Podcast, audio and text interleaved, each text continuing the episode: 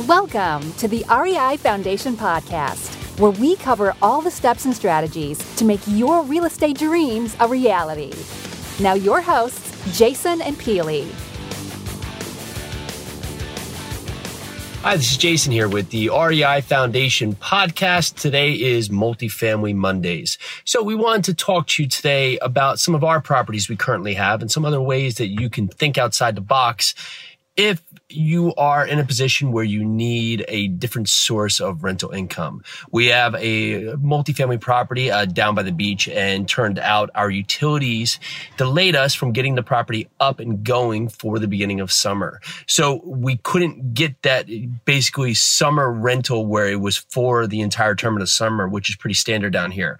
So instead of being stuck, we thought about a few different ways that we could come about and actually get these properties rented. And we came up with short term rentals. Uh, there's sites like HomeAway, Airbnb, VRBO that allow you to have multiple renters throughout throughout the summer.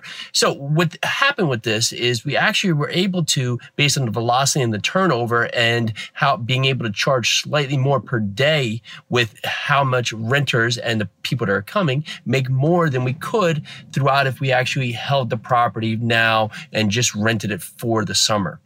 Great news is we thought about different ways where we could actually turn the winter rental into a similar circumstance. We started looking at corporate house sites, corporate owners uh, buy house sites. There's a lot of hospitals down here. So we were able to get short term housing where we could rent it out as a corporate house for short-term housing for the duration of the winter, which also allowed us to make, right now we're making two and a half times more on one of the units than we would make for the entire winter if we had just rented it out as a regular house. So there's a lot of options out there that if you get stuck and need to find a different way, or even you can use this as a business model where it is a lot more hands on. You're having people come and go every three, four days. Some days they'll stay for, sometimes they'll stay for a week, but it's a great option. We made, I think, two and a half times more on the summer than we would have if we actually rented the units out just for the term of the summer. And that's substantial. Now you, you're going to add in, you have a higher cost, you have more cleaning costs, you have more turnover,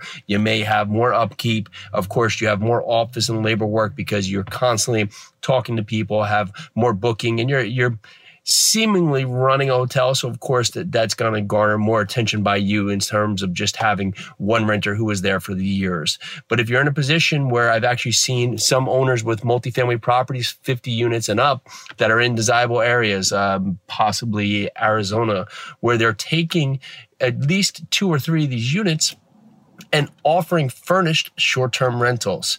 So they actually have their 47 or 48 units that are typically uh, year leases, two-year leases, however they run their business, and then they offer two or three units that allow for them to have short-term rentals that come furnished, especially in areas. Um, I give Arizona as one that have more desirable locations and have a lot more business diversity where people are coming and going, and they can use this to their advantage.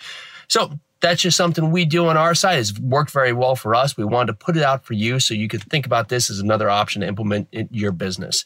Again, this is Jason for the REI Foundation podcast with Multifamily Mondays. Thank you. Thanks for tuning into the REI Foundation podcast.